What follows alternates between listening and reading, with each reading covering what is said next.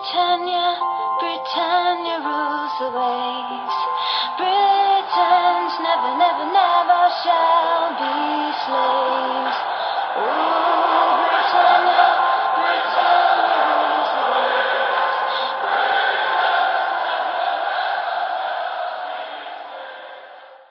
Hej och välkomna till avsnitt 189 utav Svenska FPL-podden. Vi är i landslagsuppehåll och förbereder oss inför Game Week 9. Det är tisdagen den 27 september och agendan för dagens avsnitt är att vi snabbt ska kika in i våra byggen. Lite så här vad som har hänt här under landslagsuppehållen som gör att vi eventuellt kollar på förbyten eller om vi sitter lugna i båten. Vi drog ju alla vårt wildcard i 8:an och hade en förhoppning om att liksom sitta byteslösa här inför Game Week 9. Men saker kan hända och det är det vi egentligen kort ska gå igenom. Vi kommer sen prata upp poddresan lite ytterligare. Vi har ju en stor utlottning till våra Patreons där alla Patreons har chans att vinna en plats med på poddresan. Så vi ska prata lite om det. Vi går till veckans punkter sen och pratar wildcards. Vi drog våra wildcards i Game Week 8 men vi vet att det är många av er som också hört av sig och efterfrågat wildcard-snack för Game Week 9. Så vi har tagit ut två wildcard-lag. Ett med Mo Salah i och ett utan Salah. Så ja, det är ju ett litet vägval man står vid, så att därför kan det vara intressant att diskutera de båda valen och lite hur vi ser på den frågan. Vi kommer då ställa de här lagen mot varandra lite också. Vi kommer även ha en kort landslagsgenomgång. Se vad har hänt, vilka har skadat sig, vad är det som har ställt till det rent fantasymässigt. Och sen kommer vi ha en kaptensdiskussion för Game Week 9 och avsluta med era lyssnarfrågor. Det blir alltså inga rekar den här veckan, men allt wildcard-snack kommer ju kopplat till spelare som vi tror på de kommande veckorna. Så det ersätter det. Vi är fulltaliga och... Stefan, redan har börjat prata skador och sånt. Såg du det om Snedgunge Dign? Han var ändå aktuell i en del wildcards här i 8:an. Han såg till att liksom fixa poäng till sina ägare. Och sen drar han på sig en fraktur. Ja, men jag är inte förvånad. Jag håller mig långt borta från Dign. Det blir bara bättre av att sitta långt därifrån. Så att, men välkomna in i Snedgången om ni inte har lyssnat, så kan ni börja göra det nu. Ja. Men vi undvek ju alla Luka Dign. Fredrik, var han nära in i ditt wildcard? Nej, det vill jag nog faktiskt inte säga att han var, tack och lov. Det finns andra fina alternativ. Sen är det ju så att vi vet ju att det finns ett högt tak där och han visar ju på att han kan dra in poäng. Men han är ju inte liksom Mr. Reliable vad det gäller att spela matcher utan att bli skadad. Ja, framförallt så är han ju väldigt så här oberäknelig och när man behöver honom så då kan man inte räkna med honom riktigt. Då kan man räkna med ett självmål snarare. Eller en skada. Ja, snarare så. Jag sa det att vi skulle kika in i våra byggen. Det gjorde vi förra veckan. Vi ska inte gå igenom poängen även om det är jag som har flest poäng utav oss. Fick jag det sagt. Däremot ska vi kika in lite och hur det ser ut om man sitter lugn eller vart man eventuellt har problem i sina Game Week 8 wildcards. Och jag tänkte faktiskt börja med dig eftersom du var den som valde att gå på Alexander Isak som nu är skadad och ryktas vara borta några veckor. Vi har inte hört presskonferenser än, så sitter ju såklart lugn i båten. Men ja, har du kikat någonting på det? Jag antar att du hade hoppats på att undvika göra och byten här till Game Week 9. Ja, men såklart. Och det är ju fortfarande ett alternativ att inte göra några byten. Jag får in en James Justin mot Nottingham Forest hemma i elvan istället. Så att det är liksom långt ifrån någon kris och panik så. Men det är väl mer att jag har spelat lite väl defensivt med mycket pengar på banken. Börjar liksom lassa in skadade spelare på bänken också. Risken är att det blir lite för passivt. Så att det skulle kunna vara ett läge att försöka vända på det och kliva på ett tåg som inte så många har klivit på än kanske. Det finns lite olika alternativ. Jag tycker att det finns kanske framförallt två huvudalternativ som jag står lite och väljer mellan. Men jag har ändå en huvudtanke klar om jag väljer att byta ut Isak. Ja, något du vill delge eller ska du hålla på den? Nej, men jag kan delge den. Jag misstänker att den diskussionen kanske kommer att bli återkomma när vi kommer till wildcard-lagen framöver. Men det är ju en Dominik Solanke i Bournemouth som är aktuell för att byta sig in i så fall. Tycker att deras spelschema är väldigt fint, framförallt utifrån vilka lag de ska möta och vilka defensiver de ska möta. Jämför det med till exempel en Tony där som också har vad det ser ut att vara fina matcher. Men kikar man lite noggrannare på vilka det är försvar det de faktiskt möter, så tycker jag att Solankes schema trumfar ganska hårt. Och det har faktiskt ingenting som helst att göra med att han är gammal Liverpoolare, utan jag tror att han kan börja puttra igång. Och det skulle ju göra att jag bankade ännu mer pengar, vilket ju är lite sjukt. Men då kommer ju det att struktureras om inför Game Week 10 i så fall. Ja, men vi kommer alldeles säkert landa i en sån här diskussion när vi pratar wildcard. Och det har ju blivit en jättetwitter-snackis och blivit liksom två läger, som vissa som skrattar åt folk som nämner Solanke och andra tycker att det är en självklar gubbe att kika mot nu. Vi kommer längre till den diskussionen. Stefan, hur ser du på ditt lag? Det är inte speciellt mycket skador eller sådär som stör i ditt lag. Vi såg ju en Mitrovic som det först pratades lite skaderykten om, men det verkar inte vara något. Han sitter ju i alla tre utav våra byggen. Men hur resonerar du? Du lutar dig lugnt tillbaka eller? Ja, man ska väl inte räkna hem något. Det spelas ju landskaper ikväll och imorgon. Så att vi får väl se om det blir någon skada. Men just nu så är inga flaggor. Men tar inte ut något i förskott. Sen kan man ju flicka in det var helt sjukt. Mitrovic fick väl inte ens frispark för den solklara kapningen utav om det var Lindelöf. Men han startar ju här ikväll mot Norge, så han verkar ju vara helt. Ja, precis. Nej, annars övrigt med ditt lag är väl att du gick på Gordon. Kan man väl nämna för de som sitter med honom, men är medvetna att han står på 4 gula och 1 gult till, så är det en avstängning. Nu är det inget jätteproblem. Jag vet inte om du räknar honom som en stående startspelare, utan du har ju en bänk. Alltså förra veckan så var det ju blank på dels Reece James som du hade på bänken. Du hade även Madison på bänken och sådär. Så att det kanske är en spelare som kommer starta vissa matcher, och skulle han få en avstängning i en match så är inte det hela världen. Det kan ändå vara värt att nämna, tänker jag. Ja, nej, men det är väl kanske framförallt kring om, jag har väl också blickat lite mot benchboost om det faller väl ut, och det skulle kunna vara en sån sak som avgör om man drar eller inte. Sen var jag inte svinnöjd med att han redan puttades ut på kanten där, att Mopey tog centerrollen. Jag tycker att Gordon har sett giftigare ut centralt.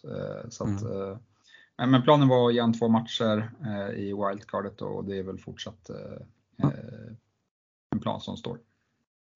Pratar vi gula kort så kan vi även nämna det att Gabriel Jesus för Arsenal står på 4 gula. Han är ju inte med i något av våra lag, men är det så att man kanske inte drar sitt wildcard nu i 9an om man sitter kvar med det, så är det ganska troligt att han sitter i hans bygge. Det kan vara värt att känna till, för att Arsenal har lite tuffare spelschema och dessutom blanken, och blir det så att det kommer ett 5:e gult kort. Det är väl inte helt omöjligt att det kan komma i Game Week 9 när det är North London Derby som stundar heller. Det känns som en match med en del känslor i. Gör han ett mål så kommer ju rycka tröjan förmodligen.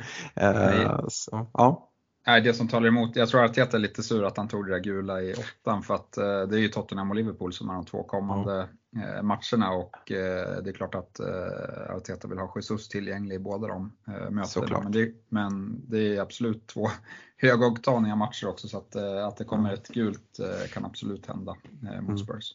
Det tar vi. Ja. Ja, härligt.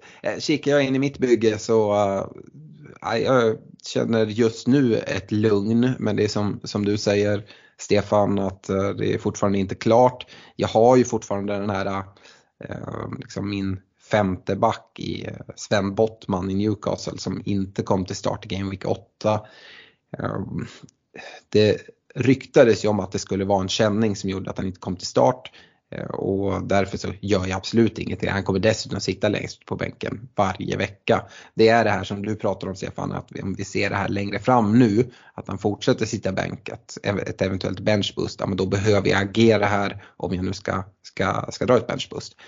Så ja, det är väl mer det. Så den övervakar jag bara. Annars så ja, tycker jag sitter rätt bra på det.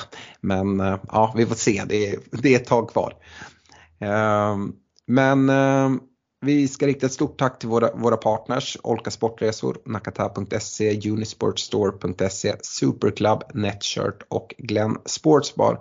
Och med det också säga det att om ni inte redan har gått med i vår liga, se till att göra det. Det här är sista chansen. Vi stänger för medverkan eller att gå med i ligan här i helgen. Så ja, vi har ett prisbord i vår gratisliga för över 20 000 kronor. Så ja, se till att gå med. Det är helt gratis. Ligakod 5DZAIV. Och ja, sprid det till vänner så ser vi till att göra ligan ännu större.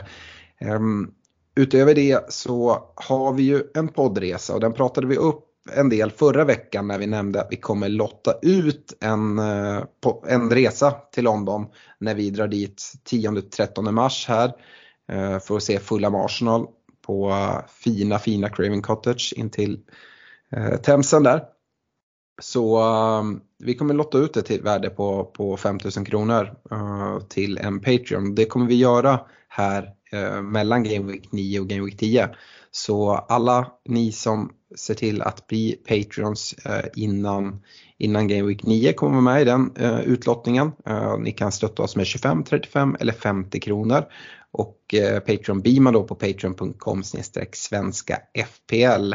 Och de här 25, 35, 50 kronorna, den stora skillnaden det gör, det är för 25 kronor får man en lott, 35 kronor, 2 lotter och 3 lotter får man då för 50 kronor. Och är det så att man är befintlig Patreon så är det såklart helt möjligt att uppgradera sin chans och möjlighet att vinna. Så om man är en Patreon på 25 kronors nivån så kan man lägga till en 10 och då stå med 2 lotter. Så det är också ett alternativ att göra. Fredrik, det ska bli kul att lotta ut det här priset. Det är ett rätt maffigt pris kan jag tycka. Men om inte annat så ser vi fram enormt mycket till den här poddresan oavsett. Ja, om vi börjar där med utlottningen så det kommer ju kännas lite extra i magen när vi drar vinnaren och framförallt får kontakta vinnaren. Så det är sånt där man hör om de som sitter och ringer upp miljonärer på Svenska Spel liksom får. Mm-hmm. Det är ett ganska tacksamt jobb och det är kul att få känna en liten känsla av det. Själva resan, ja, det är klart att vi sitter och planerar redan nu för fullt. Slipar på quizfrågor, börjar kolla. Vi har ju lite ny merge på netshirt.se. Det är klart att vi ska ladda upp en rejäl bank med schyssta grejer som vi lottar ut till alla som är med på resan, precis som vi gjorde senast. Vi har ju varit lite inne på att om Queens Park Rangers Watford där på Loftus Road kanske går på en annan dag än våran huvudmatch, så att det kan vara någonting. Jag tycker ju för den som följer med och inte har varit på Selhurst Park som vi var på förra säsongen, att ha möjligheten att se City komma dit. Det är sent på säsongen. Det är ju ganska stor sannolikhet att det är mästarna som kommer.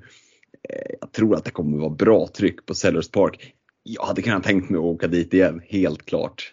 Ja, så att, och så då har jag inte ens nämnt Craven Cottage som du var inne på, Mitrogol. Hysterin, det luktar ju en Mitrogol-tröja för många av om inte resenärerna så i alla fall medlemmarna i den här podden. Ja, verkligen. Spurs Nottingham spelar även den helgen då vi åker över om man vill besöka den fina arenan. West Ham, Aston Villa spelar också.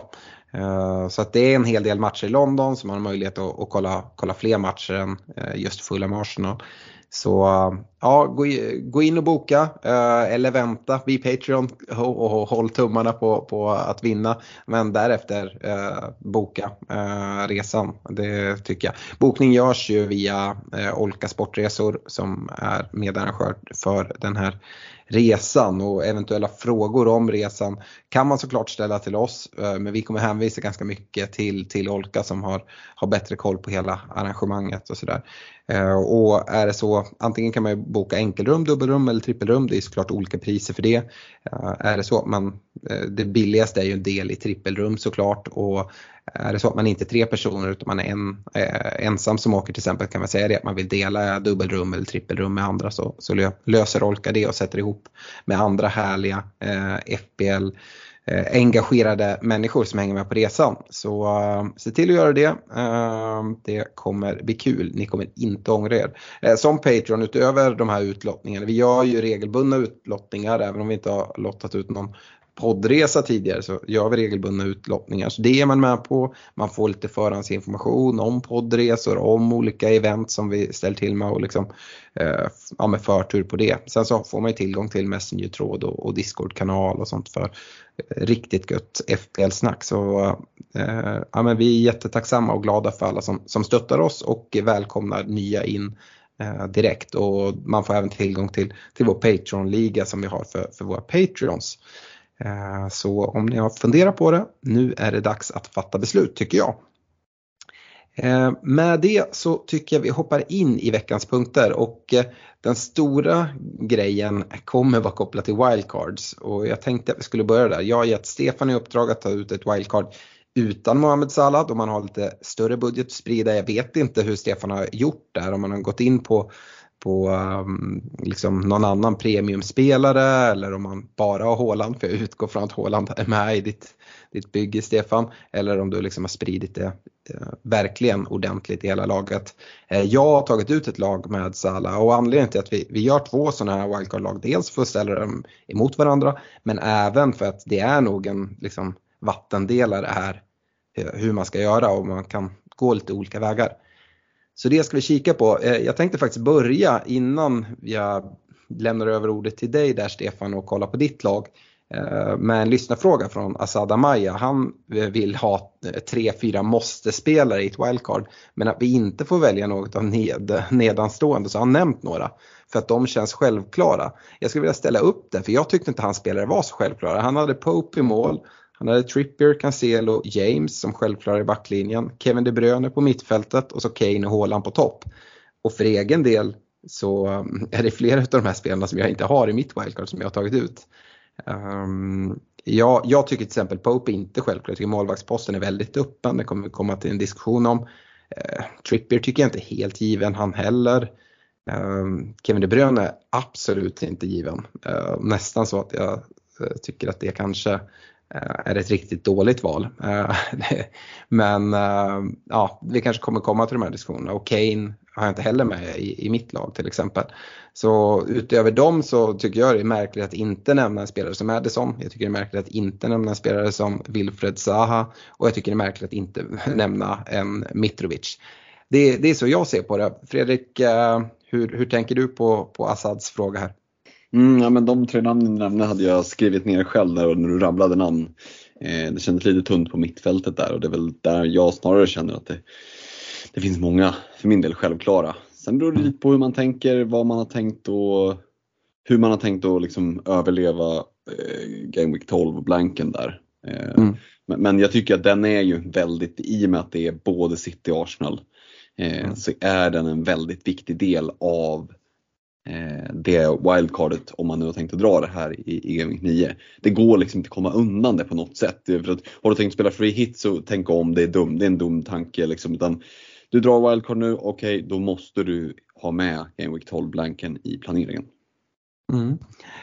Stefan, istället för att du ska få svara på den frågan så kan ju du få presentera ditt bygge, det så kallade wildcard no Salah. Och tänk väl att du börjar bakifrån och presenterar målvakt. Ja, men jag har gått på Pope i kassan. Jag gillar Newcastles schema. Jag tycker att det är värt att betala upp. Ja, men det är väl framförallt mot 4-5 målvakterna som jag tycker. Och kanske ja, men Guaita är väl någon som konkurrerar där. Men jag har valt att betala upp för Pope. Sen det svåraste valet är nästan vem man ska ta som andra keeper. För Ward har ju liksom fortsatt släppt in bollar, men han har ju fortfarande inte blivit petad. Så att ja, han får valet.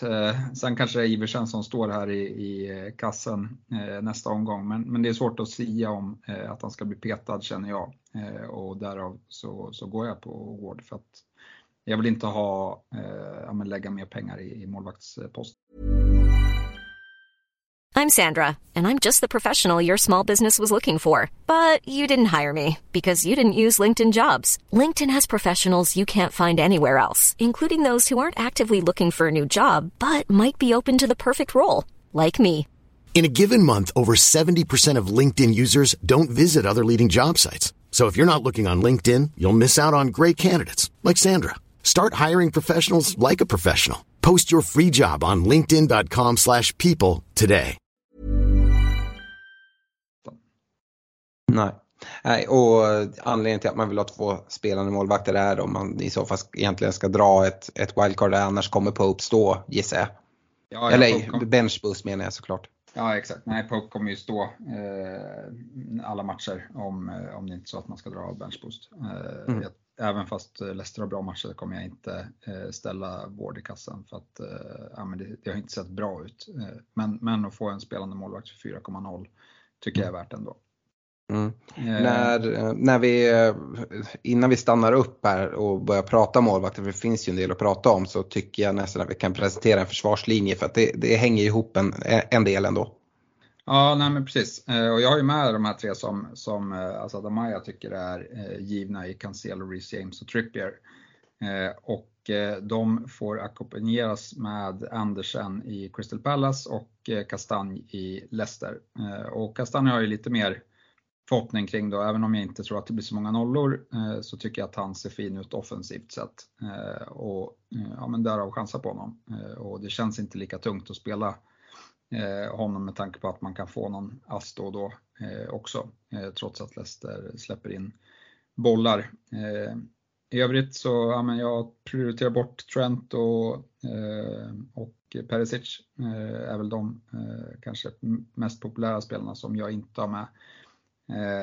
Trent tycker jag, han fanns länge i tanken, lite ja, men rädd för att Liverpool kanske hittar lite form nu, får tillbaka några spelare här med Matip och Thiago, och liksom, det kan vara så att om några omgångar så sitter vi alla där och ska ha tillbaka spelare, men jag kan inte blunda för spelschemat. Jag tycker inte att det är bra matcher på kort sikt här,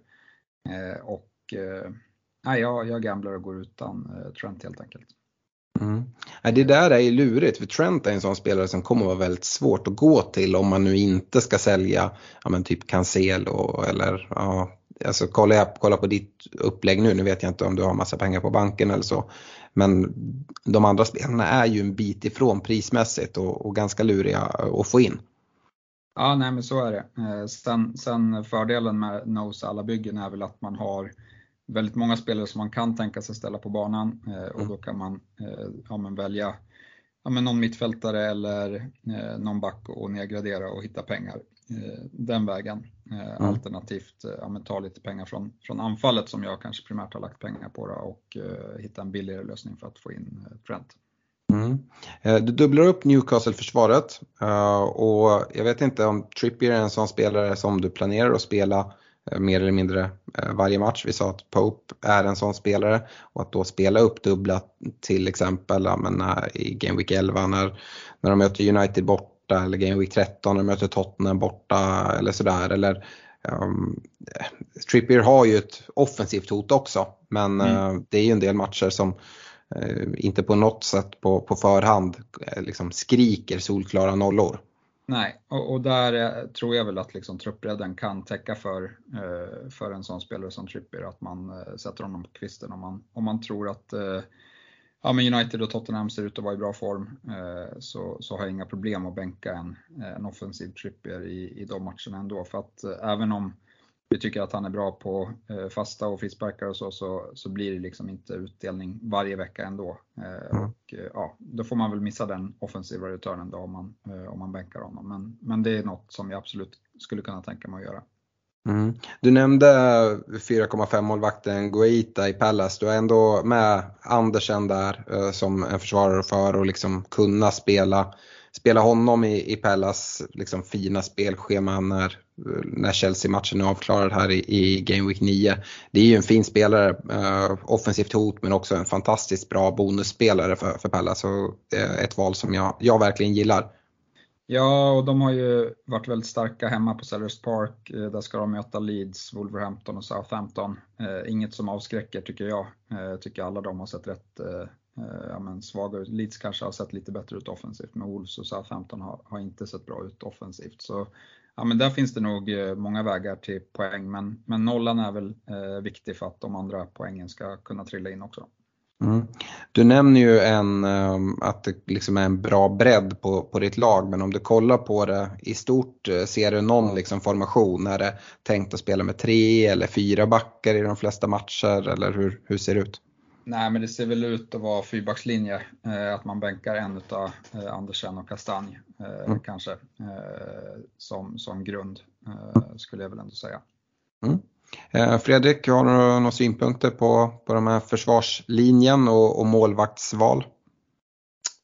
Ett väldigt sunt och klokt val tycker jag. Väldigt likt det som jag själv hade valt att gå på i ett wildcard idag. Förmodligen då ganska småtråkigt, men ändå med lite små ljusglimtar i form av en Andersen och sådär. Castagne kanske jag hade valt att göra till någon annan sådär, men jag förstår ändå tanken kring det. Och nej, men jag tycker att det är ett välbalanserade val. Det är ju bara precis som du var inne på, Stefan, där med Trent eller inte Trent. Och jag köper ju fullt ut argument om att matcherna inte är bra. Sen vet vi att det är Trent bra, då spelar det egentligen ingen roll vad det är för typ av matcher. Så det är väl liksom det valet som jag fortfarande kan tycka är aktuellt för den som sitter med ett aktivt wildcard. Alltså det är inte jättesvårt att, om man tar den här backlinjen, göra till exempel Castagne till Trent och sen bara nedgradera en av mittfältarna. Och det kan jag säga oavsett att, fast jag inte vet liksom hur mittfältet ser ut. Så att, ja, överlag är ändå fina val. Mm. Men det intressanta blir ju att se hela bygget såklart. Så att du får gärna ta oss vidare till mittfältet, Stefan. Jag vet inte, vi kanske kan ha liksom en större diskussion om de olika positionerna även när jag presenterar mitt lag med Salah i. Ja, nej, men mittfältet, där kommer ju de här måste-spelarna som ni flaggade upp för i Madison och Salah. De tycker jag är givna. Och sen som Fredan pratade om, att man måste blicka framåt och kolla på blanken. Därav tycker jag att De Bruyne faller bort helt ur diskussionen. För jag har 3 andra från Arsenal och City som jag hellre sitter på. Den enda premiumspelaren som lockar lite är väl Son då. Men en bra match iväg med på landslag här. Vi får se om man fortsätter. De har dessutom Champions League-grupp att tänka på. Så att jag kan sitta utom honom också. Utan sprider ut pengarna med Martinelli och Sinisterra. Som de 2 andra på mittfältet.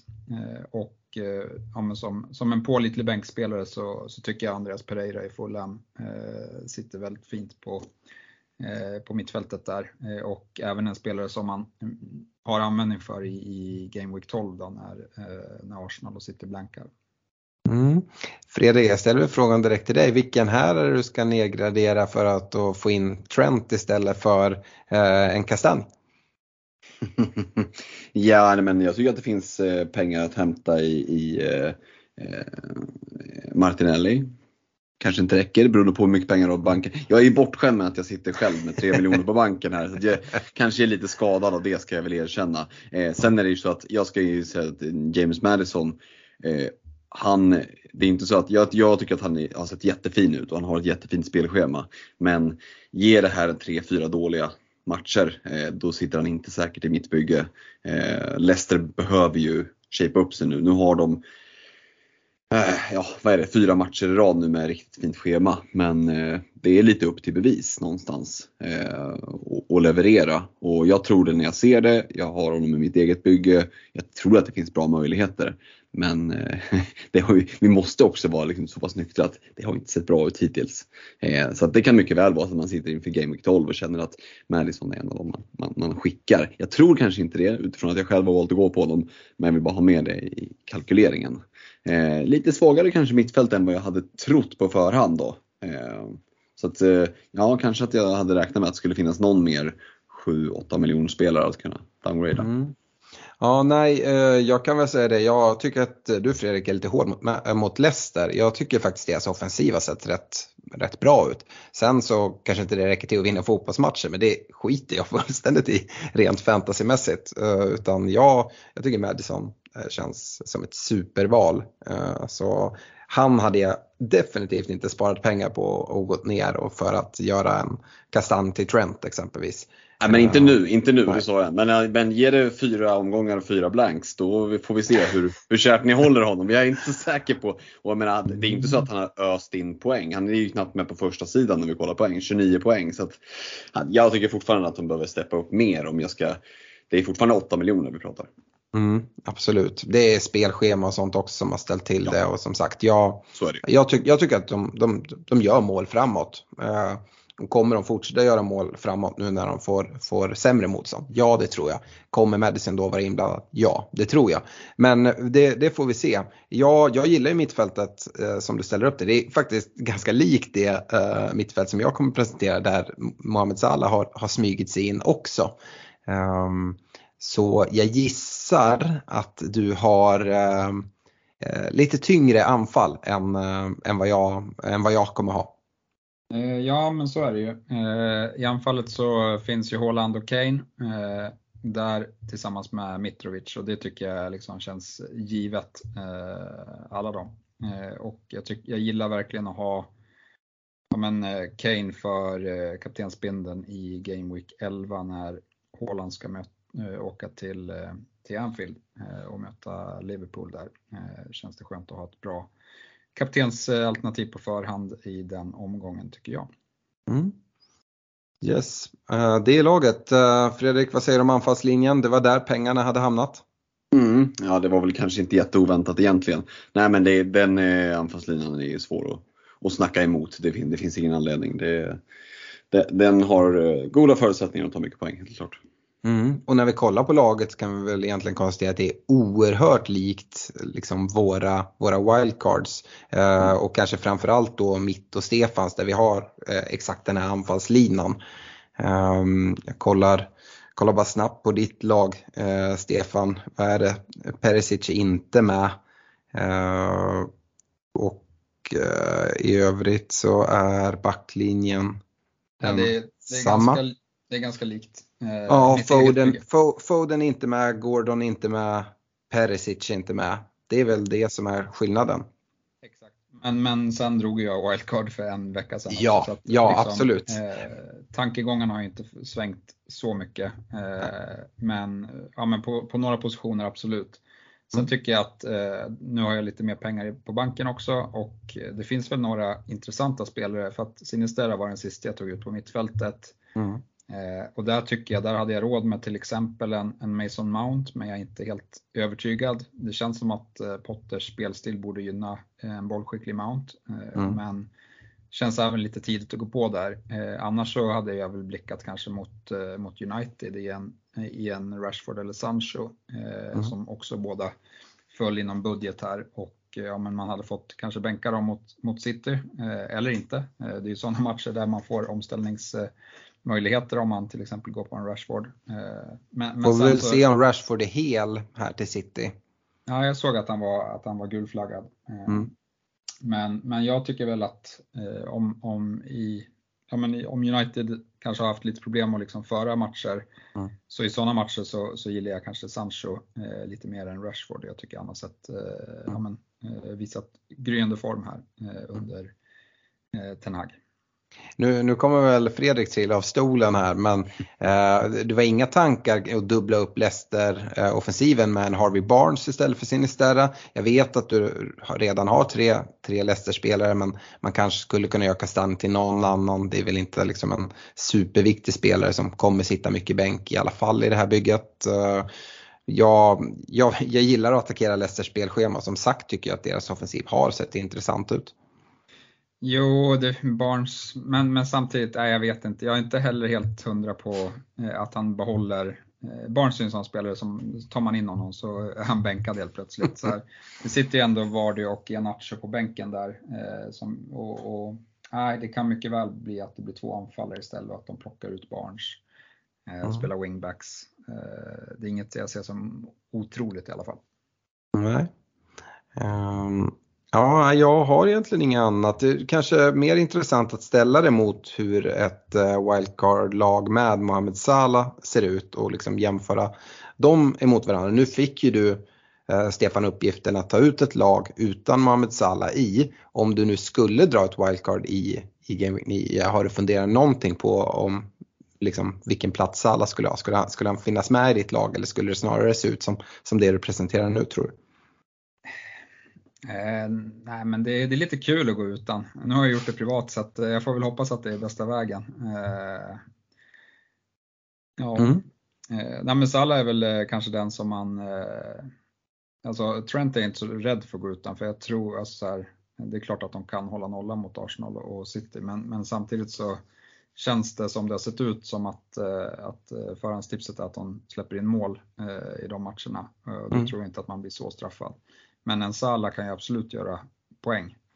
Så, och han är fin att ha in mot VM. Så ja, han ligger nog närmare än Trent om jag hade fått välja ett wildcard i den här omgången. Yes. Fredrik, har du något du vill säga, eller ska vi gå in på ett Mo Salah wildcard? Ja, men jag är nyfiken på Mo Salah wildcardet, så kör vi in. Ja, skiljer inte supermycket, ska jag säga. Stefan, jag vet inte, hade du någon siffra på hur mycket pengar du hade på banken? 1,2. Och det här kan ju såklart skilja, för man har ju alla olika lagvärden. Men du har väl inget superhögt lagvärde heller, så det känns som att de allra flesta har råd med det här laget om man dessutom har 1,2 på banken. Ja, det här har nog de flesta råd med. Jag har väldigt lågt lagvärde, eller i alla fall när vi jämförde våra tre byggen så var jag lägst där. Så att jag tror inte att det ska vara något problem att ha råd med laget. Nej, här ska jag säga att mitt lag går precis på öret jämnt ut. Så att det är inte säkert att alla har råd med just det här, men det finns ställen där man kan skära och göra om lite. Jag har valt att ställa upp det här laget i, det är också ganska flexibelt skulle jag säga, men i en 4-3-3 eller en 4-4-2. Den kommer skifta lite från omgång till omgång. Men börjar bakifrån. Jag har inte gått på Pope. Jag har gått på just Guaita tillsammans med en Leicester-keeper, i det här fallet Ward. Är det så att det skulle skilja 0,1 för att få det lag som jag hade velat ha, så hade jag gått på Iversen. Som sagt, det känns liksom nästan som att det är en tidsfråga innan han ska ta över första platsen. Kanske har han redan till Game Week 9. Jag tyckte väl inte att det var hans fel något utav målen mot Spurs i Game Week 8. Samtidigt släpper man så många mål och det har sett ut som det har gjort. Man kanske bara behöver göra en förändring, och varför inte efter ett landslagsuppehåll. Så jag skulle inte bli förvånad om det är Iversen som står här i Game Week 9 när man ska möta Nottingham Forest.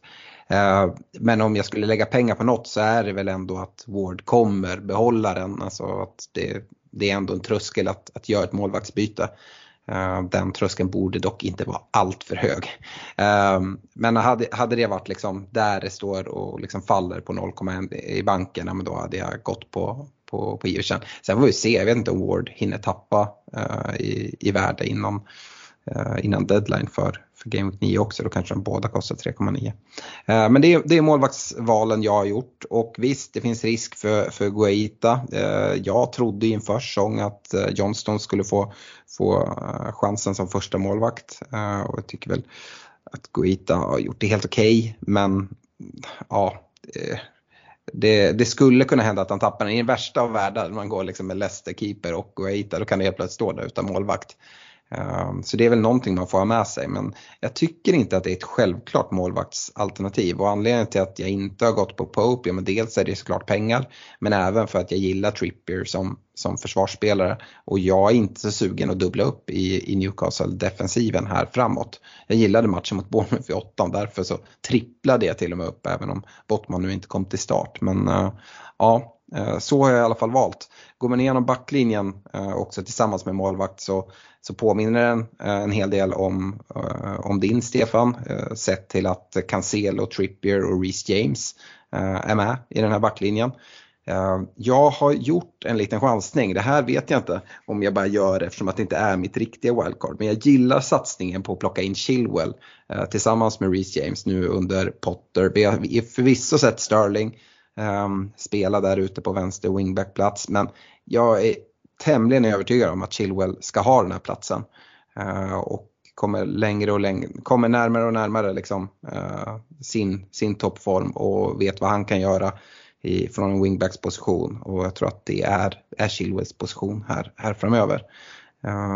Så jag har Chilwell där, och så har jag på bänken James Justin i Leicester. Jag ska säga det, att James Justin skulle egentligen lika gärna kunna vara Mings eller hur han nu uttalar Gué i Crystal Palace. Alla de kostar 4,3 tror jag, som är det jag har råd för den där platsen. Hade tänkt ta Patterson där, men han har gått och skadat sig, så att ja, då var inte det ett alternativ. Så ja, så ser min försvarslinje ut. Jag vet inte om du, Fredrik, ska börja med och liksom såga mitt val av Ben Chilwell. Nej, men vi får väl hoppas för den som väljer att rygga den WC-reken att Potter håller Chilwell högre än vad Southgate gör. Men jag tycker att den är spännande. Vi har ju varit inne och pratat tak på våra premiumbackar, och nej, men vi vet ju att Chilwell, han behöver ju inte presenteras närmare vad han kan göra liksom, målmässigt, och spelar ändå ett bra lag. Jag tycker det är en jättespännande chansning, och är det någon gång man ska göra den här typen av chansningar så är det kanske nu, när man ändå har en ganska bred bänk, och man har råd att ta en bänk liksom en. För han kan ju också få en match där han blir fast på bänken hela matchen, och då kanske det inte är hela världen om du får in James Justin från bänken. Vi har ju vant oss tidigare, dels under den här säsongen och under förra säsongen, att ha lite liksom tunnare bänkar, och då har man varit mer känslig för att välja Chilwell, och så blir han bänkad. Så jag tycker att den typen av chansningar är helt rätt att blicka mot nu. Sen om det är just Chilwell man ska hoppa, spännande shout. Jag hade inte valt det själv, men den som väljer att gå på Chilwell förtjänar ju den där 12-poängaren som är about to happen. Ja, gillar ju verkligen Chelseas spelschema och tycker det är svårt att veta riktigt vart man ska gå in. Sterling är lite stökig liksom prisbild på för mig. Annars är det en spelare jag gillar. Så ja, men samtidigt då att attackera det här spelschemat, och jag resonerar lite så som du resonerar nu, att är det inte säkert att han startar varje vecka, men han har möjlighet att ge mig poäng när han väl kommer till spel, och med en bred bänk som jag ändå har trots att Salah är inne i det här bygget, så känner jag att man ändå kan göra den chansningen. Stefan, vad säger du om försvaret? Det påminner ju en hel del om ditt lag. Jag har Justin istället för Castagne, och sen så har jag Chilwell egentligen istället för Andersen. Ja, nej, men jag gillar ju backlinjen. Jag tycker Cancelo, Trippier och James, där behöver man inte så mycket liksom förklaring. Sen är det väl, jag är ingen Chelsea-supporter med Chilwell där, men det man... Han hade väl en knäskada i fjol, och det man är orolig för är väl, han verkar ju uppenbarligen ha lite långsiktiga problem med att få till sin fitness helt och hållet. Och just kopplat till knäskador, så kanske man, det finns ju såklart en risk, men som ni är inne på också, att visar det sig att han har använt det här landslagsuppehållet, kunna bättra på fysiken lite, få någon start och bygga därifrån, så kan det absolut vara något som även ger väldigt mycket poäng som ingen annan kommer ha i bygget. Mm. Fina 2,7 i TSB där också, ska vi säga. Ja, har du något att säga kring målvakten? Det är väl det jag tycker är liksom lite lurigt, för att det finns inget självklart målvaktslag eller målvaktsval i ett wildcard just nu. Du nämnde Pope, Stefan, men som sagt då många sitter med Trippier också, den här uppdubblingen. Jag är inte helt övertygad. Guaita, men det finns frågetecken där. Jag kastar ju in det förut att man skulle kunna gå på Ward, Iversen och dubbla upp Leicester. Tycker fortfarande inte det är helt liksom uteslutet om man liksom lägger in pengarna i elvan, och så får man förväntningar utefter det. Någon nolla kommer det förmodligen bli innan VM, men det är kanske inte det man liksom egentligen satsar superhårt på. Jag skulle kunna gå på en Fabianski i West Ham kanske sådär. Jag tycker det finns flera olika alternativ. Tycker ni att det är någon som är helt självklar att kika mot? Jag tror vi hade en lyssnarfråga från Robert Jonsson, tips på bästa målvaktsparet i VC. Han nämnde Martinez från Villa som ett exempel. Ja, nej, jag tycker inte att det finns några klockrena. Jag gillar väl också egentligen Iversen, Ward, även om förväntningarna får väl vara därefter. Men det sparar ju väldigt mycket pengar. Ska man in Salah i bygget så kan det absolut vara något att kika på, till exempel. José Sarr ska väl nämnas också, helt okej spelschema, visat sig pålitlig, men ja, det är väl lite vilket som. Jag tycker ingen utmärker sig på spelschema. Jag är inte så jätteorolig för att gå hit och skulle tappa sin plats. Det är jag inte. Fredrik, hur ser du på målvaktsfrågan? Det är ju ett öppet race alltså. Jag tycker att Raja i Brentford som har gjort det bra, hållit Strakosha kvar på bänken, har ett ganska så fint schema ändå fram till men egentligen sista matchen inför VM på hållet. Så där tror jag, kan jag se att det kan komma en del noller. Men det känns lite som där lotto med joker på vem av keeperna som plockar flest nollor. Och det talar ju sig för att man ska gå så billigt man bara kan. Men lite som vi har varit inne på just nu, att tycker man att det ser okej ut i Newcastles försvar, ja men då kanske man vill dubbla. Tycker man inte att man vill dubbla, nej, men då kanske Pope inte är rätt keeper. Så att jag tänker, det fanns ju en anledning till varför vi gick igenom målvakter och försvar tillsammans. Så att målvaktsduon någonstans får ju ändå, ska ju ändå liksom tas ut med tanke på hur din backlinje ser ut. Ska vi gå vidare på mittfältet? Shoot. Och här är då 3 eller 4 spelare man kommer starta med. Mohamed Salah är med på mittfältet. Det har jag lite redan avslöjat i och med att det här är ett Salah-bygge. Tillsammans med honom så är mina 2 gjutna spelare Madison och Saha. Han har även sällskap utav de som du nämnde, Stefan, i Martinelli i Arsenal där många har uppbyggt värde, och en Andreas Pereira i Fulham.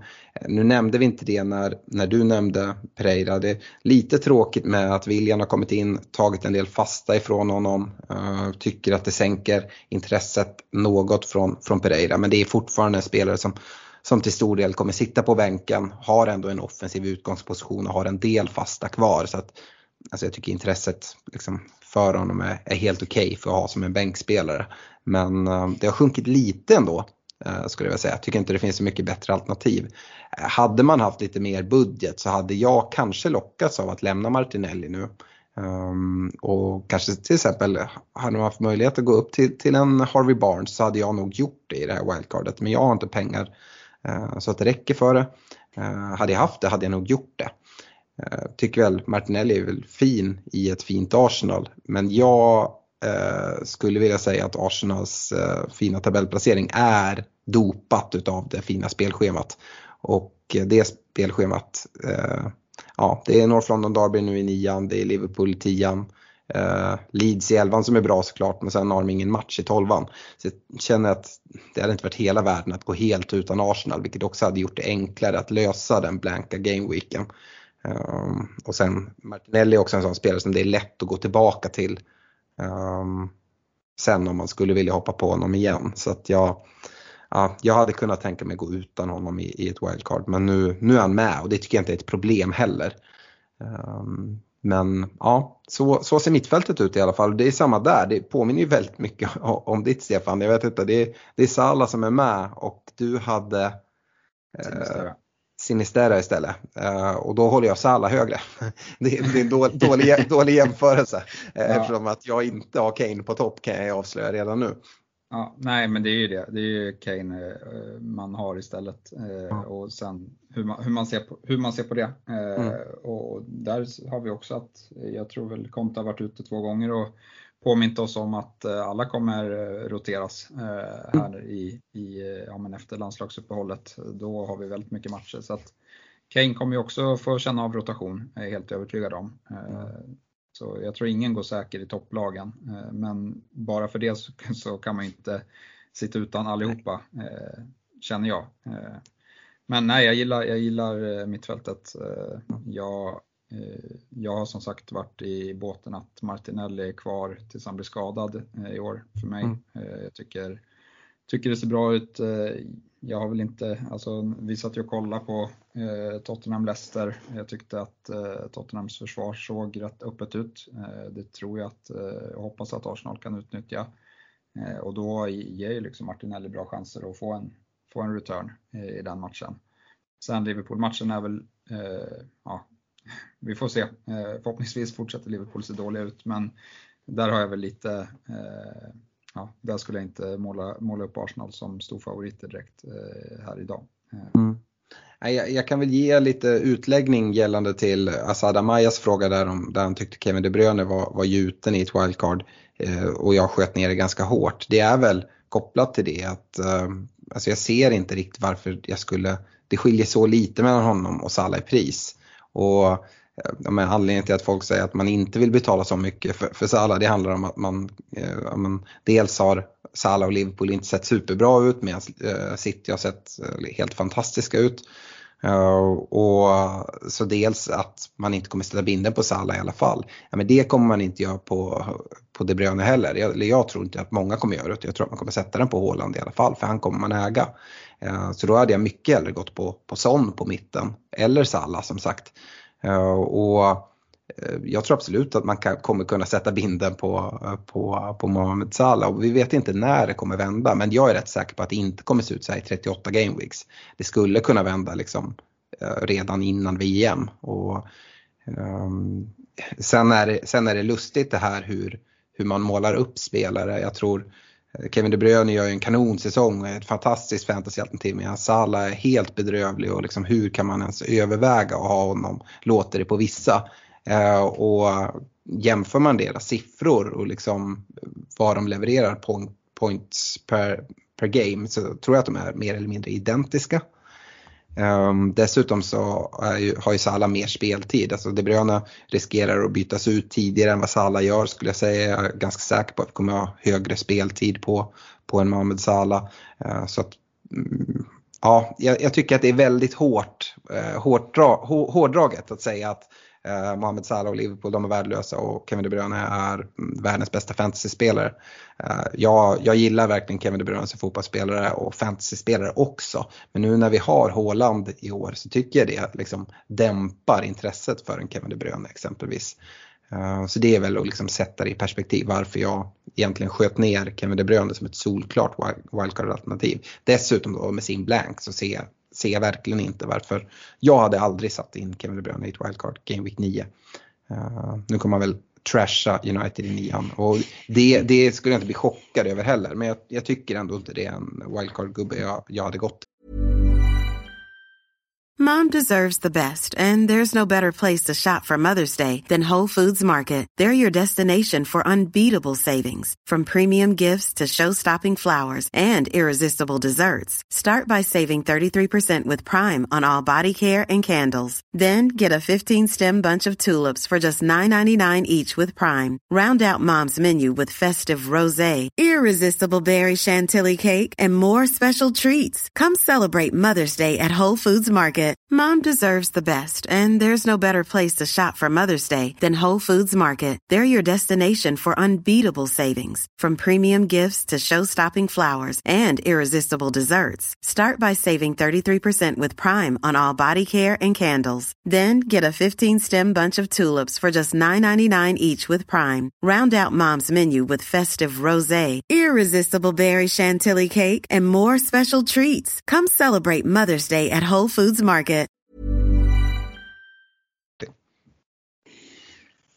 Det var min utläggning gällande Kevin De Bruyne och Salah. Jag vet inte om du håller med mig någonting i det, Fredrik. Jo, men absolut, och framförallt nyckeln. De två nycklarna som du nämner tycker jag är just blanken, 12:an och kaptensvalet, möjligheten att ändå kunna liksom gå till någon i ett annat lag. Två premiums från samma lag, du kan bara binda en, och så när du inte vill liksom, faller laget ur lite grann, ja men då är det rätt gött att ha täckning i ett annat lag. Det är också fint att sitta med Salah som en liten mini-differential. Ja, ja, visst. 35% i TSB liksom, det är ju... Och en del ghost chips. Och en del ghost chips, alltså det är ju... Ja, det är ju ett sanslöst lågt ägande.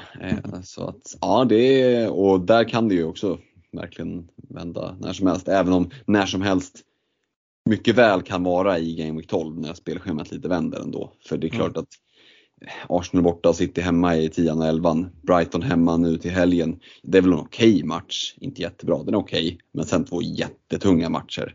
Så att, ja, det är väl vad det är. Men å andra sidan så är det kanske det som gör att TSB:n är så låg också. Yes, vi ska gå upp till anfallet. Och här kommer vi till den diskussion vi pratade om tidigare om Solanke, för han är med i bygget tillsammans med Haaland och Mitrovic. Och det är den uppoffring jag kanske får göra. Det är väl liksom den stora uppoffringen jämfört med Stefans lag. Och jag tycker att den uppoffringen är ganska liten. Alltså inte ställa Kane mot Solanke. Det här är det ju snarare att man ska ställa Kane mot Salah. Och Solanke mot Sinisterra. Det är väl liksom det rättvisa. I övrigt tycker jag liksom lagen är ganska lika varandra. Och då tycker jag ändå att det liksom, ja, finns argument för Solanke. Och det är en spelare som kanske inte startar varje vecka, som sagt. Nu Martinelli är på mitten där, kanske inte startar varje vecka. Solanke i anfallet som kanske inte... Jag tror att Pereira kommer sitta bänk väldigt mycket. James Justin kommer förmodligen också sitta bänk ganska mycket. Så ja, Solanke, Martinelli, Chilwell då, som man liksom har lite osäkerhetstecken kring i mitt bygge. Men den här Twitter-diskussionen gällande Solanke, jag vet inte vart du står där, Stefan. Det är många som säger att ja, men det är liksom det är Bournemouth, de är dåliga, Solanke, det är ingen bra fotbollsspelare. Nej, det är kanske inte en toppforward. Samtidigt, alltså, det här spelschemat som kommer nu, jag tror att det ser bra ut. Och sen är det väl ungefär som jag pratade om Mitrovic innan säsongen. Jag tror jag nämnde Solanke då också, att nu har ju Mitrovic överlevererat vad jag förväntade mig under det här tuffa spelschemat. Och det har ju inte Solanke gjort. Han har 1+1 tror jag, Solanke. Men med ett oerhört tufft spelschema. Jag tror i alla fall att han kommer vara en sån här talisman i sitt lag. Han kommer få 90 minuter vecka efter vecka, mer eller mindre.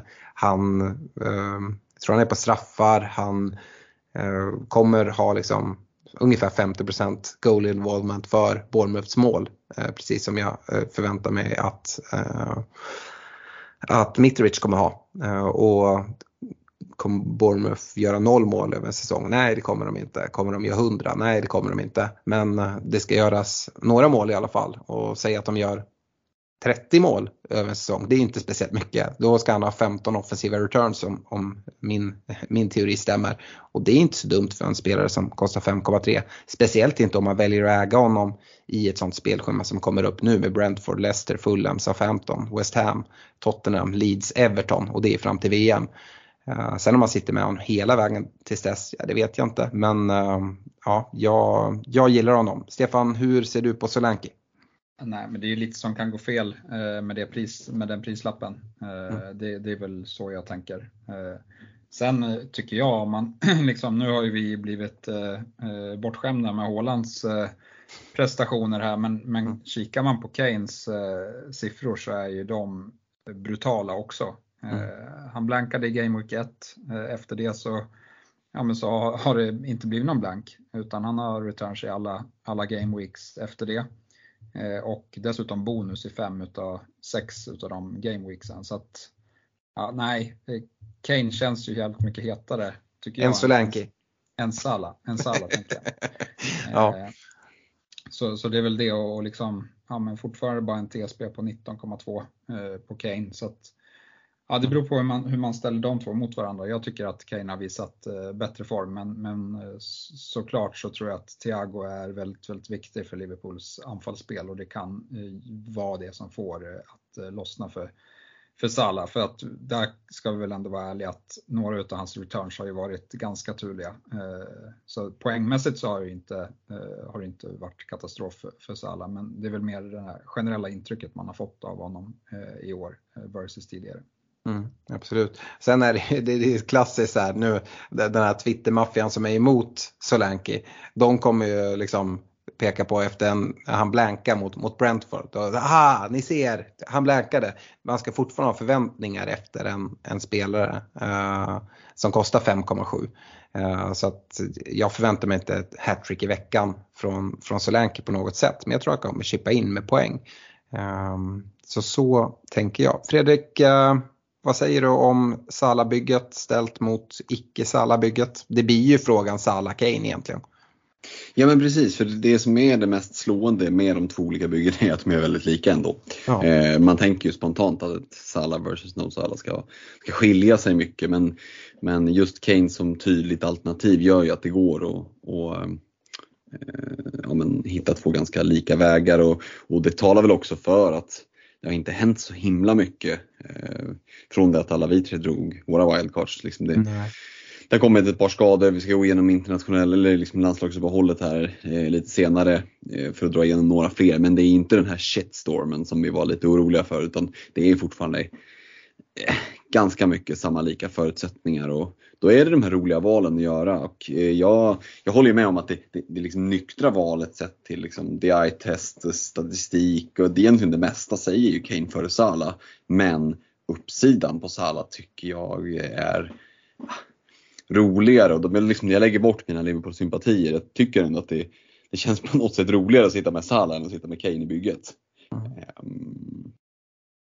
Men Kane har en nästan hälften av den ägarandelen, så jag vet inte om riktigt om jag köper att liksom om du tänker EO på de två. Ja, fast om jag räknade bort Ghost Chipsen så vet det tusan alltså, för frågan är hur många som hade Kane från början. Så att jag vet inte, jag tror att den är ganska lika om man tänker. Om man får vara så fräck som man sorterar ut av 10 miljoner spelare, de som kommer att landa åtminstone toppmiljonen, så tror jag nog att det effektiva ägandet kommer att vara ganska likt faktiskt. Och då ser jag på sikt hellre liksom att det ser mer uppsida med att sitta med Salah. Men å andra sidan, väljer man att gå med ett WC, plocka in Salah och kräftgången totalt bara fortsätter för Liverpool, då får man också vara beredd på att det kommer att kosta. För då, jag tror inte att bara Kane kommer att läggas ner och dö och sluta leverera, utan som du var inne på Stefan, han har ju tickat på vecka efter vecka och det kan vi nog räkna med så länge han spelar att han kommer att göra. Mm. Ja, så är det. Fredrik, är det några spelare som vi inte har nämnt här i de här wildcard-lagen som du är lite förvånad att de inte är med och nämns? Nej, inte förvånad. Det är klart att en Ivan Toney har ju väldigt mycket kärlek i de sociala medierna med ett fint spelschema. Sen hur fint det verkligen är, det ser ju kanske lite finare ut än vad det faktiskt är. Jag tycker att de ska möta en hel del. Så att någon som nämnde det i Patreon-tråden där, i Messenger-tråden också, jag tycker att det var en bra point, en bra shout att, alltså, Newcastle borta, Brighton hemma, Chelsea hemma, som är de här matcherna efter Bournemouth-matchen. Det är inga supermatcher. Visst, sen är det liksom Villa borta, Wolves hemma, Forest borta då, men ja.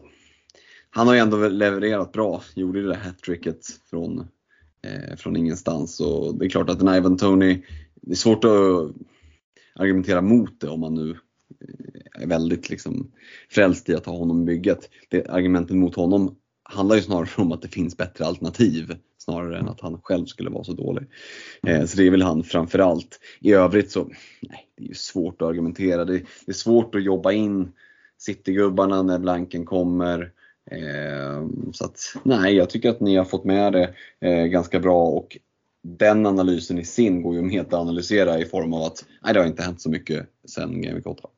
Nej, det vi gjorde var väl att trippla upp i City i Game Week 8. Det ser inte jättemånga som gör i sitt Game Week 9 wildcard. Det är en ganska liten förändring. Jag skulle också vilja liksom skicka med någonting här för er som sitter med wildcard som vi inte har pratat, som jag har sett en del wildcards på Twitter och sådär. Det är vissa som går på till exempel en Saliba i Arsenal som en av sina försvarare. Jag tycker att det finns ett jättebra värde i honom. Skulle dock avråda ganska mycket ifrån det. Jag tror att det är ganska vanligt att man sitter med Martinelli kvar, man sitter med Haaland, man sitter med Cancelo, att då kasta in Saliba också och ställa till det lite extra inför 12:an. Dessutom så vet jag liksom inte hur, vad man ska ha för förväntningar på Saliba på poäng här de kommande gameweeksen.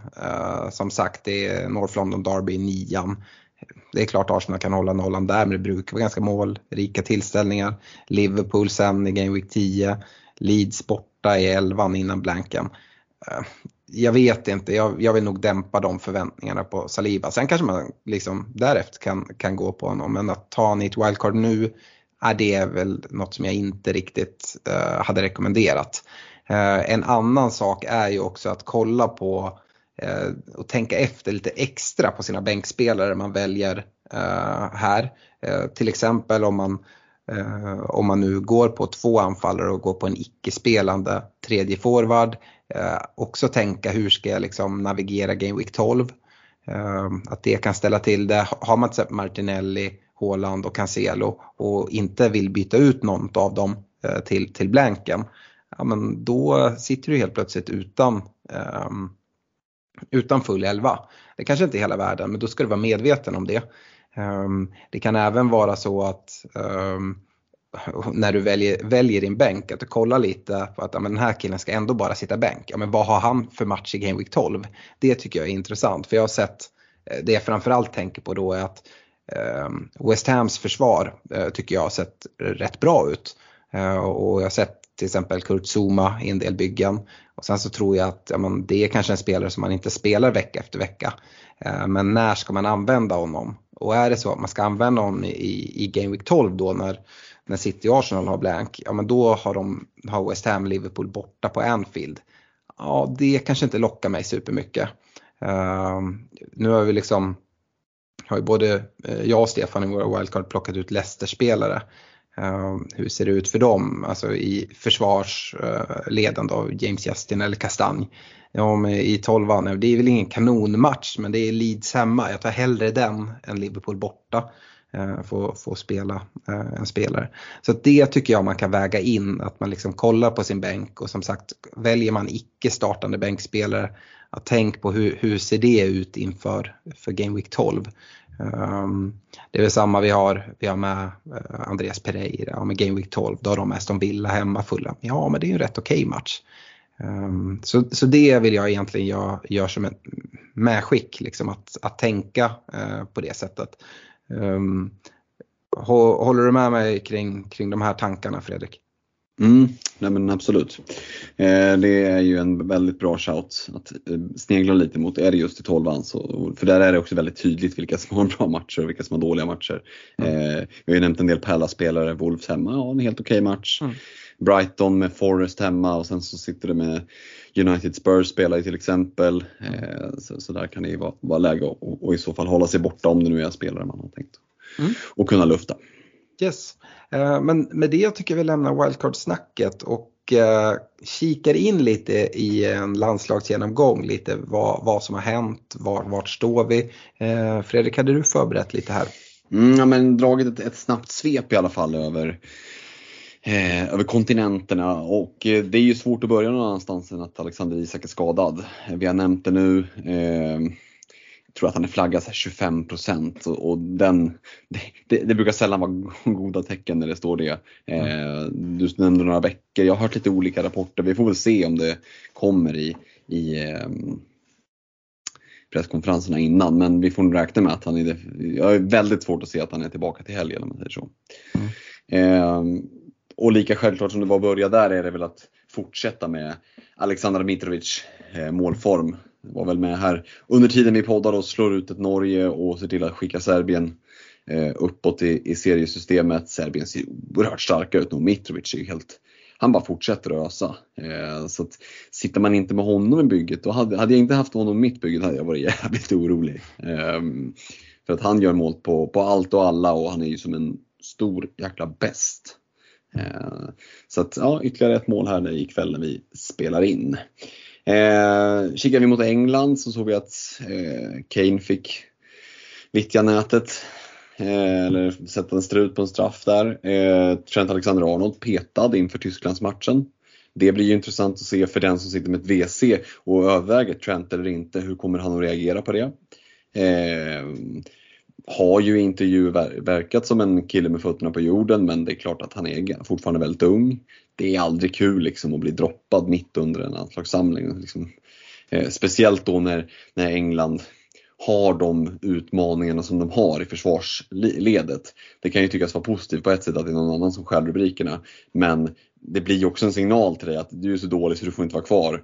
Medan de här gubbarna som är kvar, de levererar det här. Det säger också någonting om hur högt, eller snarare inte högt, lågt Southgate håller en trend. Så att han har ju inte gjort världens case för sig här i Premier League kopplat till försvarsspel. Nej, men verkligen inte. Och det är därför jag tycker att det ska bli intressant att se hur liksom, om det bara fortsätter att dala ut för, eller om han kan få ordning på det. För det var väl inte det här han behövde från landslagssamlingen direkt så. För den som sitter och funderar på om man ska gå på honom eller inte. Håller vi oss kvar i England. John Stones tillbaka från skada, drog på sig en ny skada igen. Kanske jättemånga sitter med honom i bygget, men en del kanske sitter med City-försvarare, City-mittbackar. Vad kommer det här att betyda för Ake, Akanji, 5,0? Kanske någon som sitter på har väl större chans nu. Laporte fortsätter ju att dras med skadebekymmer. Diaz känns ju helt supergiven nu. Nu kan väl inte, nu har han till och med fått rotation var och varannan match. Nu tycker man att han borde få lira. Kan vara värt att hålla ett extra öga på nu när Stones blir väl borta ett tag. När baksidan känns det som att den kan nog spöka ett par veckor. Jag ska säga det om Mohamed Salah att han var ju inte med när Egypten spelade mot Liberia här, utan fick ledigt och ska inte röra sig om någon skada, utan blev han och två till fick vackert åka hem, och det var väl en tacksam hemskickning att de slapp sista träningsmatchen där, så att hinner hem i god tid. Jag tror till och med att Liverpool var och tryckte på lite.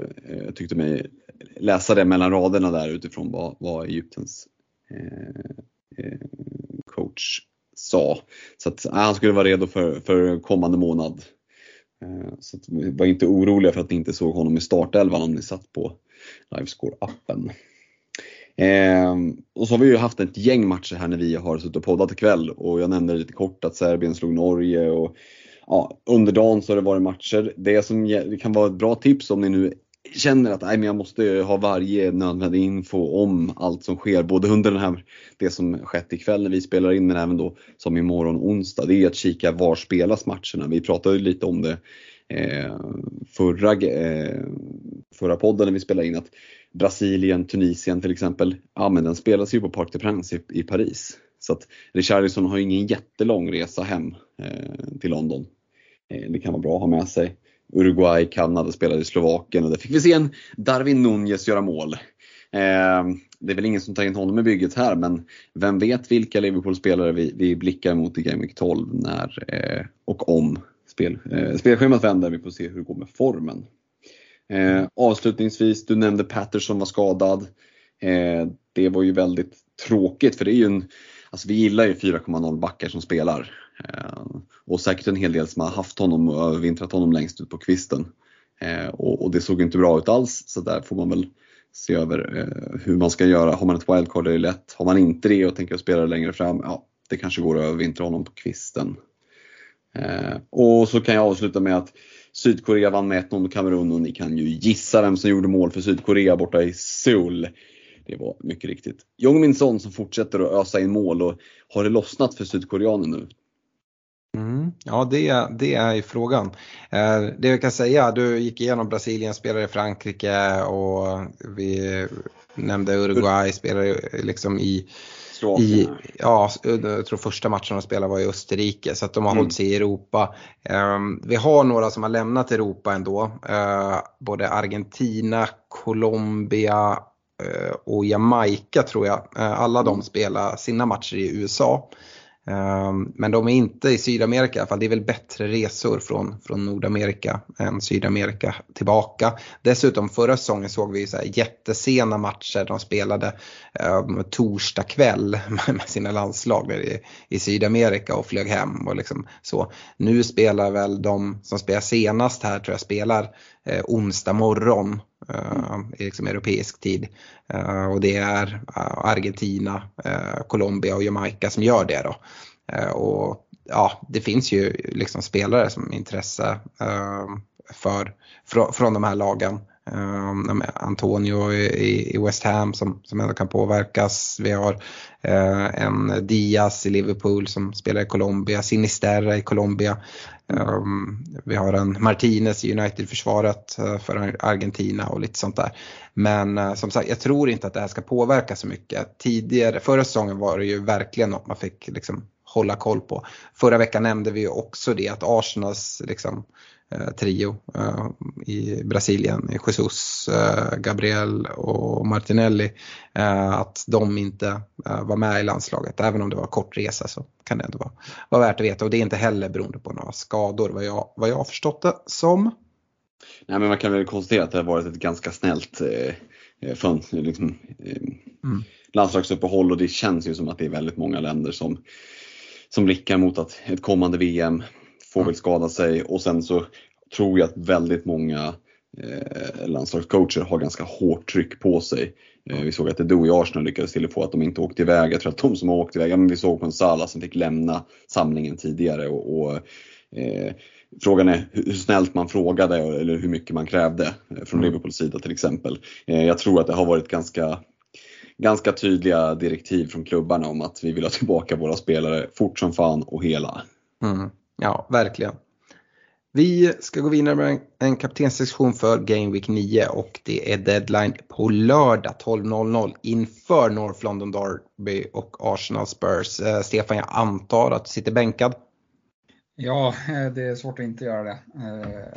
Men det är surt. Eller det är nervöst, ska jag säga. Nej, men Spurs är ju liksom livsfarliga.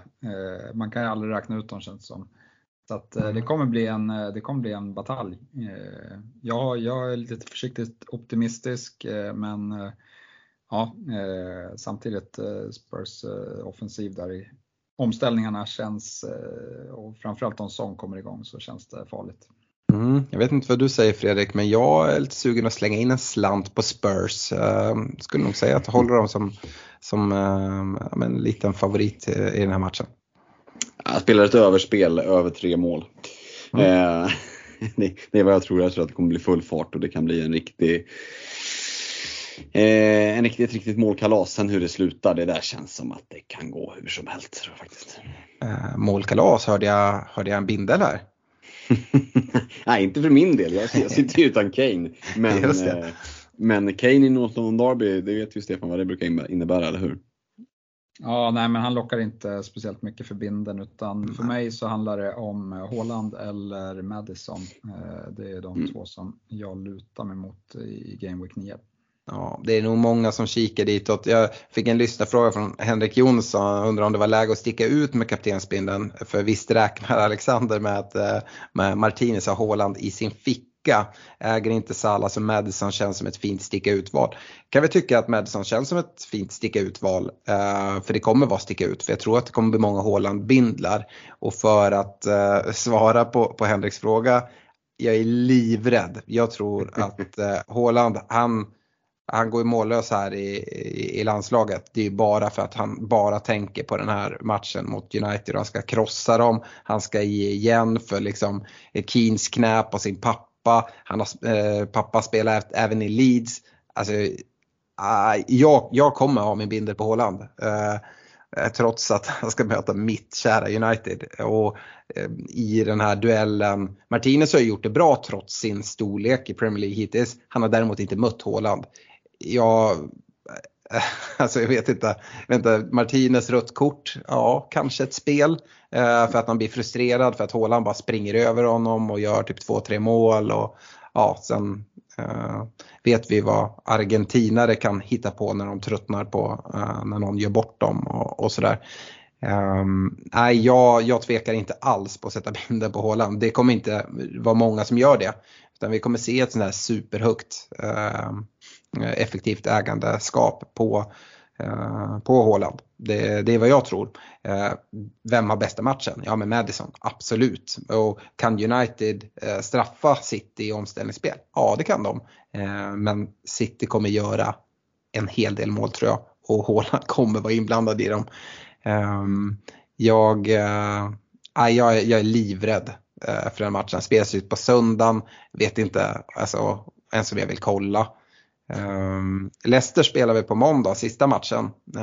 Så om man sätter binden där så har man den kvar där på måndagskvällen. Det kan vara lite fint.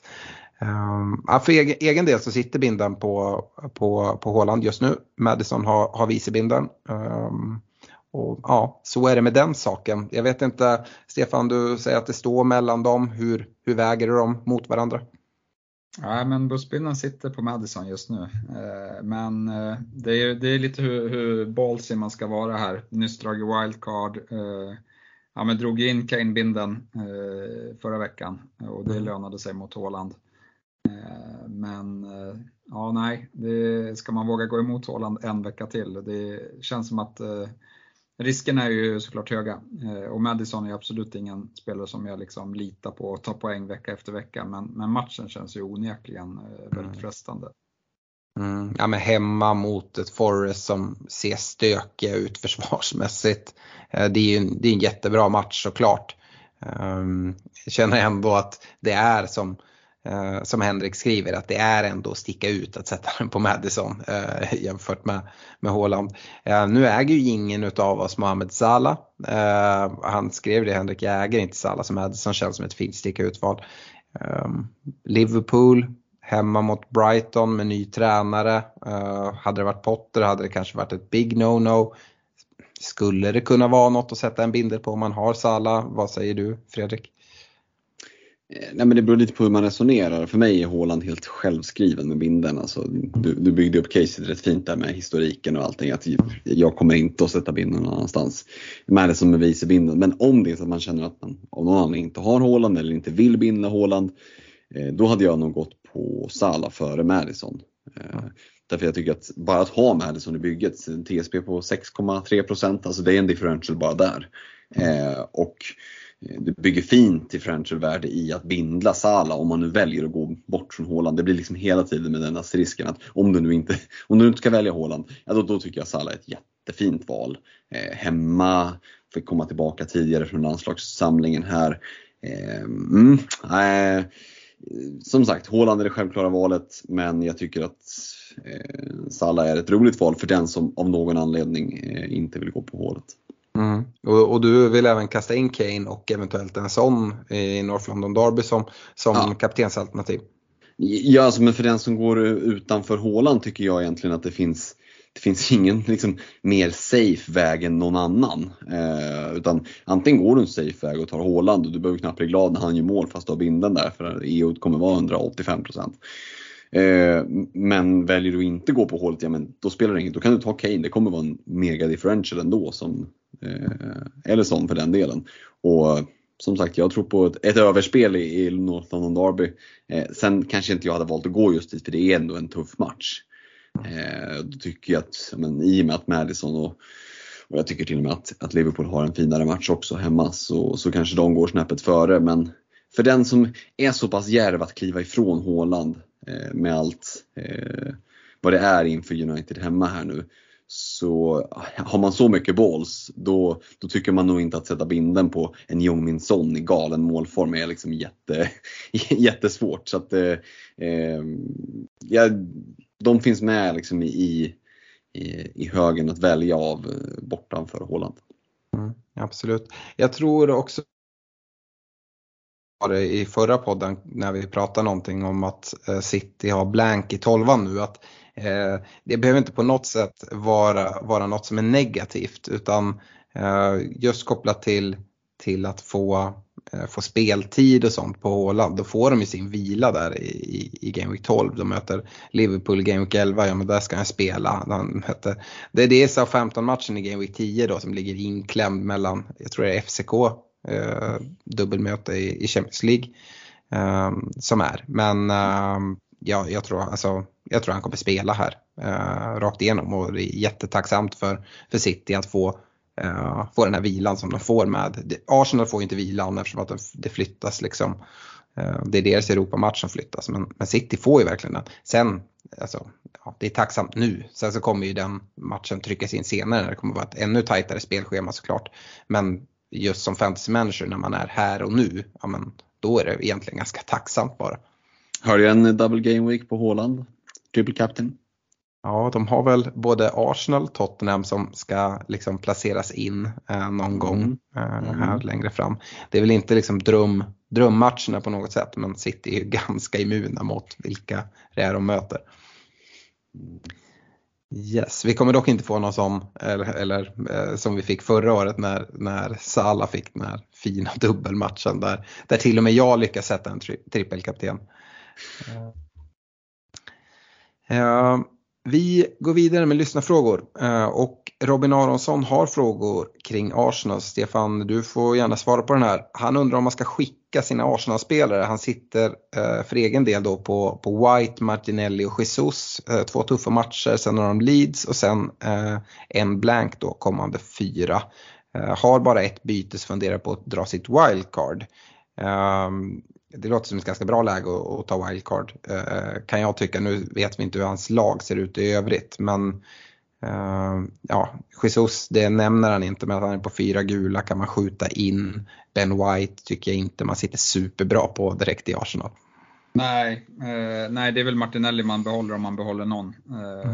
Jag gör ju båten att man behåller, men det finns ju absolut ett case att gå utan helt och hållet fram till Game Week 13 eller fram till VM. Så nej, det är väl så jag tänker där. Jag hade inte varit rädd för att skeppa iväg Jesus för att eftersom det var så många som ägde honom i inledningen av spelet så kan han ju typ inte gå upp så mycket i pris. Så att man kommer ju få in honom till ett rimligt pris igen även när man har sålt honom. Så det är inget problem där skulle jag säga. Nej, är det så att Robin ändå landar i att inte dra ett wildcard så är det ju White som måste ut. Att sitta kvar med Jesus är inte hela världen. Jag nämner ju dock att han har 4 gula kort, men det kan man ju stå på ett tag. Men det som han säger, det är 2 tuffa matcher, Leeds och blank. Det är väl det som att i ett wildcard skulle jag inte sitta kvar med Jesus, absolut inte. Utan det är Martinelli eller ingen. Bra. Fredrik Per Nilsson undrar om man ska trippla upp med Chelsea nu. Det gjorde ju ingen här i våra wildcard, så att svaret där är väl kanske nej. Jag tycker det är svårt att veta vart man ska gå. Jag hade ändå 2 då jag liksom chansade in en Chilwell. Ja, precis. Du är helt rätt på det där att man vill gärna kanske ha en del av kakan. Man vet liksom inte riktigt vart man ska börja skära någonstans bara. Förutom då Reece James. Men han är ju väldigt självskriven i de flesta byggena. Kai Havertz, så vi gjorde 2 baller här. Ett litet sånt där måltjuvsmål. Sådana gillar man ju att se också. På Popes retur där mot England.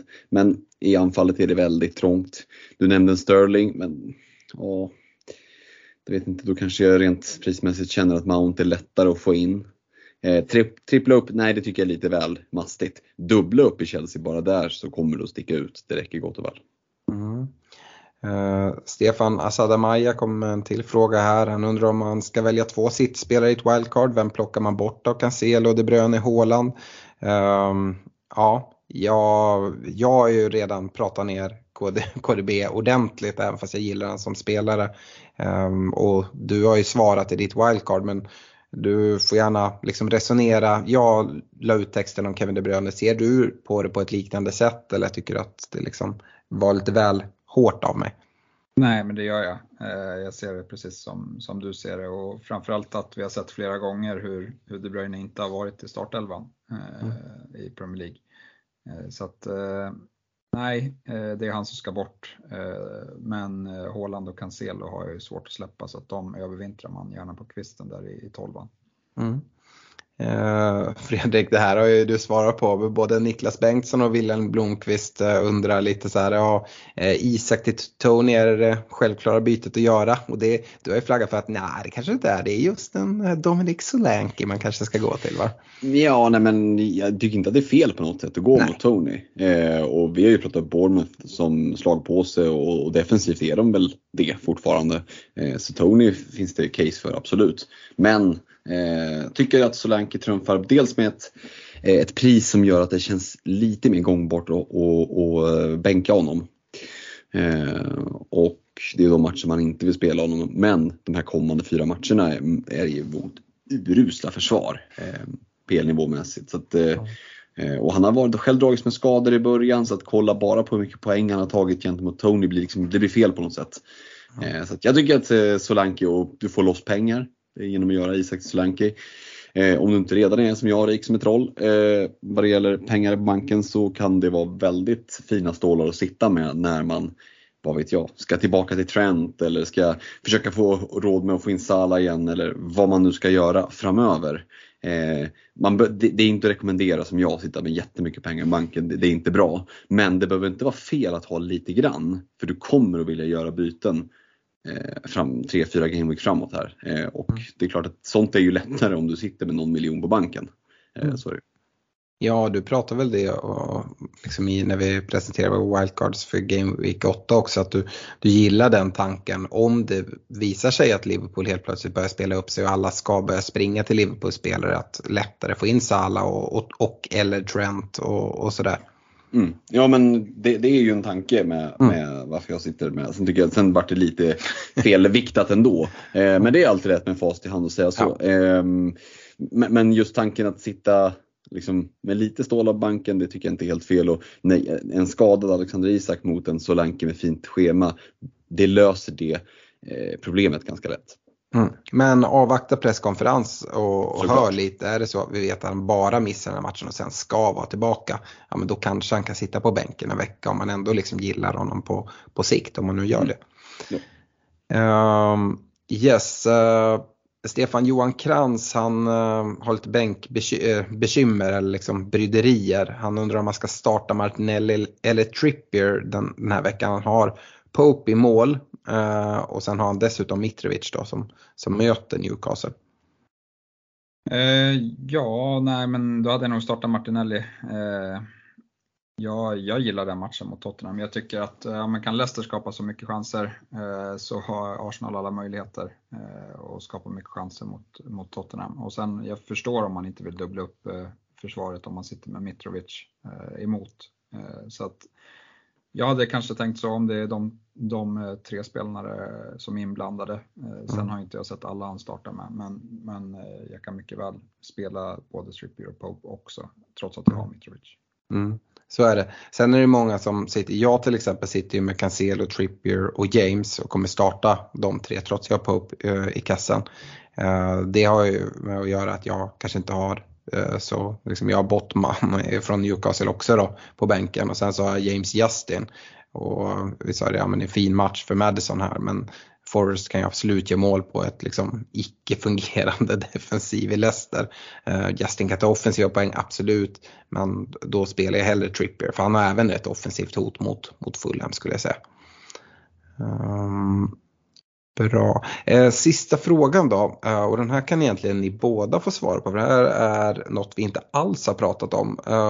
Men Fredrik, du kan få börja. Marcus Odin, han undrar hur man gör om man går med 3 premiumspelare. Vilka ska man då välja? Vi har ju nu bara pratat egentligen 2 premiums i de här wildcards-alternativen. Han kommer liksom med lite förslag. Haaland, De Bruyne, Salah. Haaland, Kane, Salah. Haaland, Kane, De Bruyne. Nu nämner han inte Son alls. Ja, om du skulle gå på 3 premium spelare i ett wildcard, vilka hade du landat i då? Ja, det är ju en bra fråga att ställa till någon som har en premiumspelare. Nej, men Haaland är såklart given. Om jag nu fick för mig att gå 3 stycken, så spontant vill jag säga Haaland, Salah, Son, men jag tror att det är för svårt att få ihop rent pengamässigt, och då kommer man att bara växla ner Son till Kane, gissar jag, bara för att spara in några småslantar där. De där småslantarna kommer nog vara ganska värdefulla för att kunna liksom skrapa ihop ett någorlunda dugligt bygge i övrigt. Men ja, låt säga att jag landar i Haaland, Salah, Kane, men det blir också med någon form av medskick att jag tycker inte att det är värt det, därför att med den här rotationsrisken, med det här galna oktoberschemat, så kommer det att ske det kommer att ske rotationer. Och låt säga att Harry Kane får börja på bänken och Spurs leder med 3-0 efter 60 minuter. Det tror inte jag att han slänger in honom. Tror jag att han får hela vilan. Ja, jag vet inte. Jag tycker att det är mer värt att ha en stabil bänk som spelar. Och som inte bara är liksom alibi-spelare 2 poäng, utan som faktiskt kan ta poäng också. Så att 2 premiums är väl att rekommendera. Att vill man gå på 3, ja, då ska man ju vara jävligt ballsy. Men tvingar du om ett svar så får det väl ändå bli då Haaland, Salah, Kane. Stefan, håller du med? Ja, det gör jag. Jag gillar Kane. Jag gillar Kane när det är så här tight spelschema versus Son. Jag tror Son kommer spela mindre minuter än Kane i oktober. Och sen tycker jag liksom, han har gjort så mycket han kan för att bevisa att han ska ha en plats. Sen Son, absolut, han verkar hitta formen här nu, så att han har ju seglat upp som ett alternativ. Men det är prisskillnad. Och det finns både Richarlison och Kulusevski på Sons plats. Och jag tror att Kane är liksom mer självskriven i elvan fler gånger än vad Son är. Då är vi alla 3 på samma. Jag kan hålla med Fredrik där, att jag kan absolut köpa att liksom Son före Kane. Ja, men det skulle man väl kunna göra.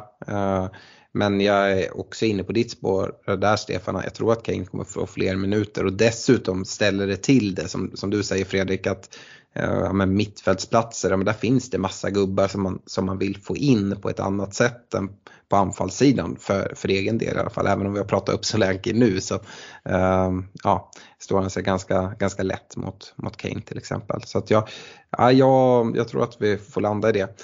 Avslutningsvis då, Marcus Udin undrar också, är det farligt att gå helt utan Liverpool-spelare? Och farligt är väl egentligen fel ord, för det är väl många som väljer att göra. Man behöver ha någon tanke på hur man ska hitta dit igen, om det är så att de väl börjar flyga, skulle jag säga. Och sen är det snarare tvärtom, att det finns ju, är det så att du nu prickar att liksom sitta kvar med liksom både Trent och Salah, eller till och med trippla upp i Liverpool, och Liverpool kommer igång, då kommer du vara före kurvan. Men det är ju också då att du ska ha en förbannat bra spåkula, för just nu om man kikar in i spåkulan så måste det vara någon spricka i den om du ska liksom se någonting i att Liverpool verkligen är på gång. Men som sagt, liksom, saker kan ändras ganska fort. Jag vet inte om du håller med mig där, Fredrik, om du tycker att det är farligt att gå utan Liverpool-spelare, eller om det snarare är en möjlighet om man lyckas träffa det. Nej, men farligt är fel ord. Det är jämfört med vad det brukar vara och vad det var inledningsvis in i säsongen, så nej, absolut inte. Men du är inne på att taket finns där, och visst, vad du kan få ligga lite före kurvan. Det kommer vara, alltså jag skulle säga att det farligaste med att gå utan Liverpool-spelare, det är inte poängen du missar, det är att hur du ska ta dig tillbaka dit. Och speciellt om du väljer att gå utan och inte ha någon plan, utan bara liksom kasta dem över bord och bara blicka mot andra ställen. Så det är väl egentligen det som kan klassas som farligt, kan jag tycka. Yes. Med det så stänger vi igen butiken för idag. Vi upprepar igen, se till att gå med i vår liga om ni inte redan har gjort det. Se till att bli Patreon och vara med på chansen att vinna en poddresa som vi lottar efter helgen här. Och vi önskar alla ett stort lycka till inför Game Week 9. Glöm inte att göra er byten, sätta i ordning era lag innan lördag klockan 12. Sätt er i sofforna, kolla North London Derby, och sen på söndag så... får vi se Haaland köra över United tyvärr. Ha det bra allihopa, och på återhörande. Ha det bra. Ha det gott. Ciao. Hi, this is Craig Robinson from Ways to Win. And support for this podcast comes from Invesco QQQ, the official ETF of the NCAA. The future isn't scary. Not realizing its potential, however, could be. Just like on the recruiting trail, I've seen potential come in many forms as a coach. Learn more at Invesco.com/QQQ. Let's rethink possibility. Invesco Distributors, Inc.